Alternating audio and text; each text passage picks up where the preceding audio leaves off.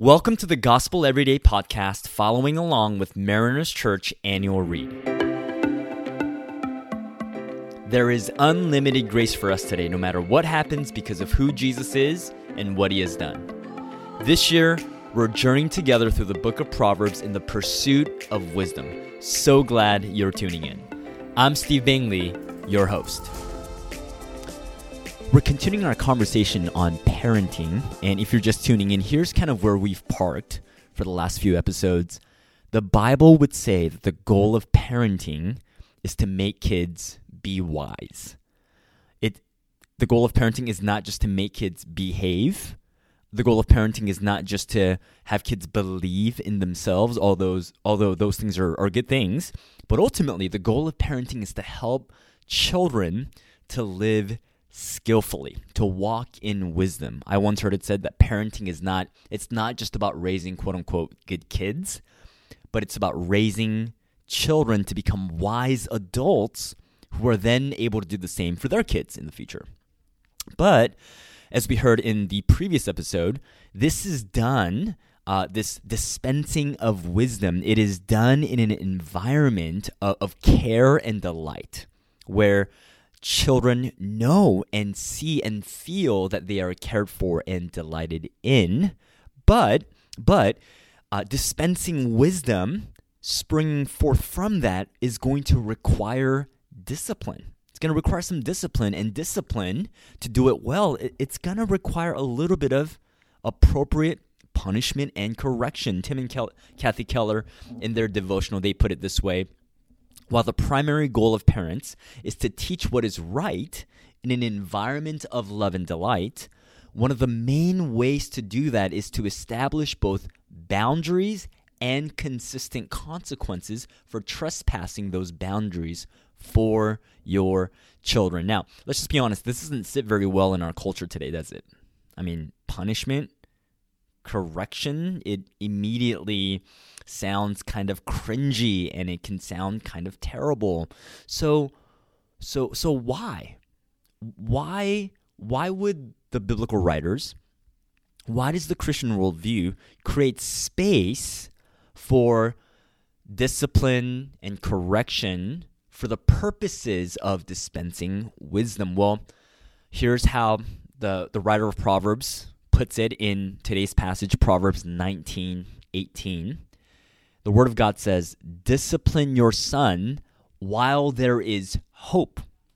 Don't set your heart on being the cause of his death. Now, this is a fascinating verse because, on the one hand, discipline or rebuke and punishment and correction is connected to hope. In other words, it's saying, hey, there's still a hope for uh, the son to change his mind and his perspective. And it's almost as if discipline is given as a solution, as the antidote uh, for his current direction. But then on the flip side, it, it almost alludes to saying, and if you don't discipline, well, you're almost going to be the cause of, of his death, um, which is, I think, figurative. Figurative, although in, in their day that could have been just as literal as well. So, which means uh, to discipline is to walk someone into their future hope, to not correct is to lead someone potentially to one's death. How does the ancient writer here come to this conclusion? Well, I think it's because uh, the ancient writer understood. Uh, and this is remarkable. This is so fascinating. I think the ancient writer understood what many in our culture today are only beginning to recognize and, and acknowledge. Namely, that how we process things in our childhood, it actually gets amplified later on in into adulthood.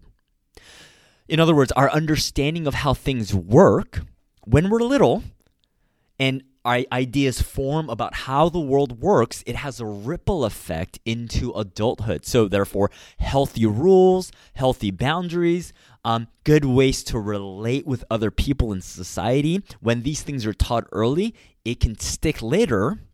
Whereas a belief that, you know, the rules don't apply to me now, uh, whereas I can do whatever I want towards other people now, early, can also manifest and show up later. I mean, there's so much data uh, and evidence to this. Isn't that true? I mean, think about just think about the counseling therapy world for a moment.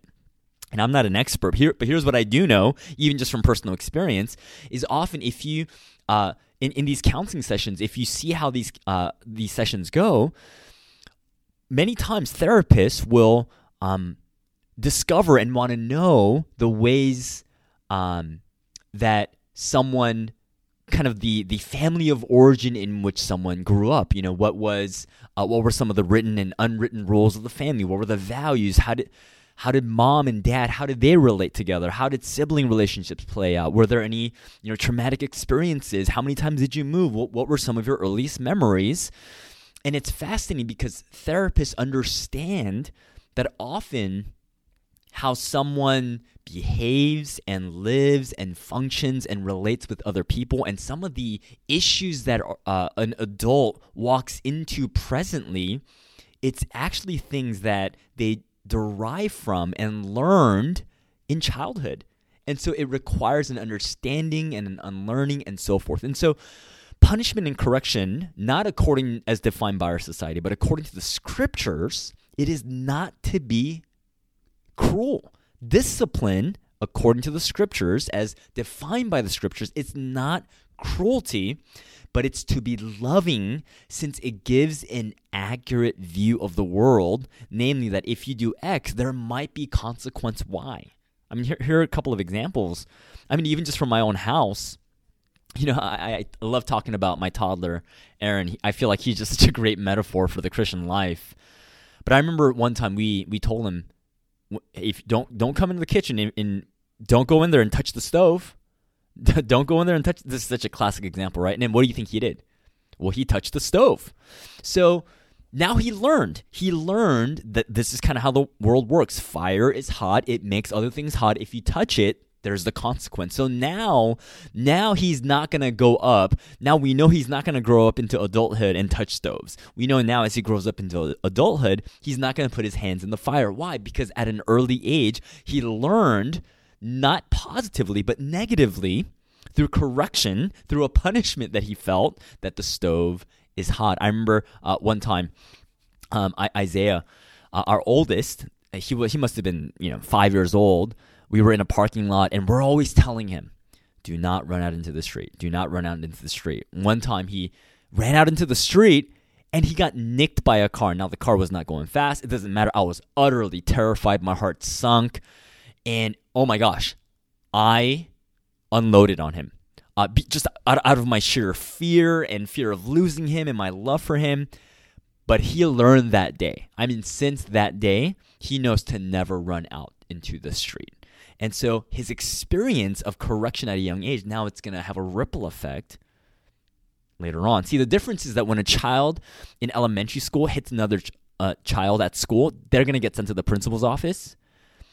But if there are no consequences for that child when they're little, when that child grows up and hits a, another adult, well, they're going to get sent to jail, right?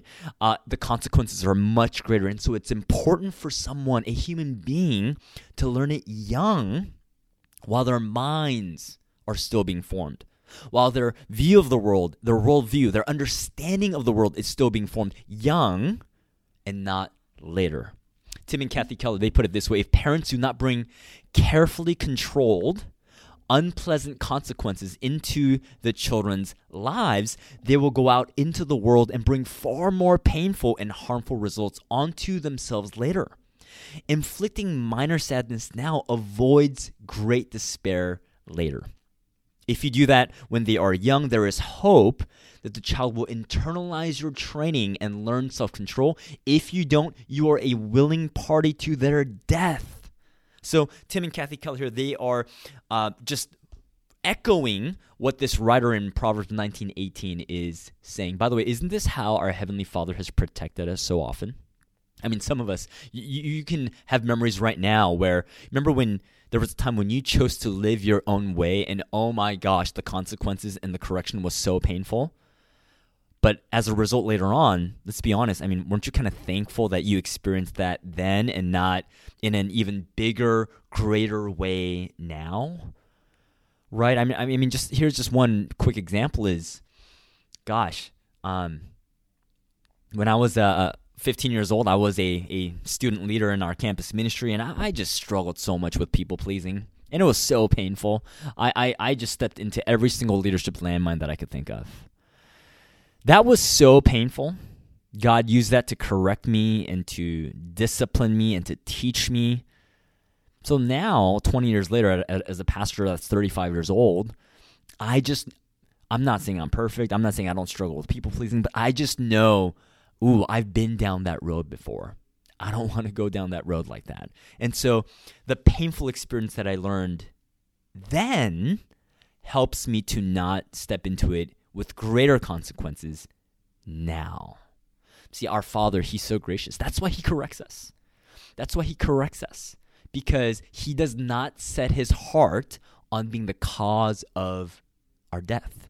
Instead, He wants to bring us to life and life abundant. So, as a follower of Jesus, be encouraged. Be encouraged because your Father is so gracious to us. He is trying to protect you and guide you into life that is truly life, and that's why He corrects us.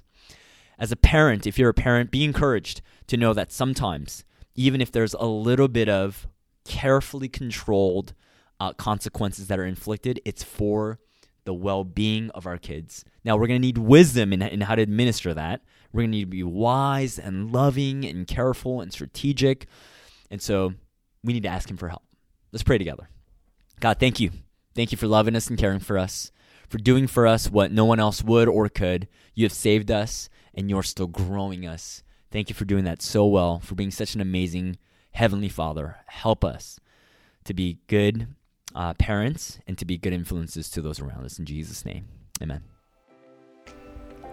Thanks so much for allowing us to be a part of your day. Please be sure to subscribe and share.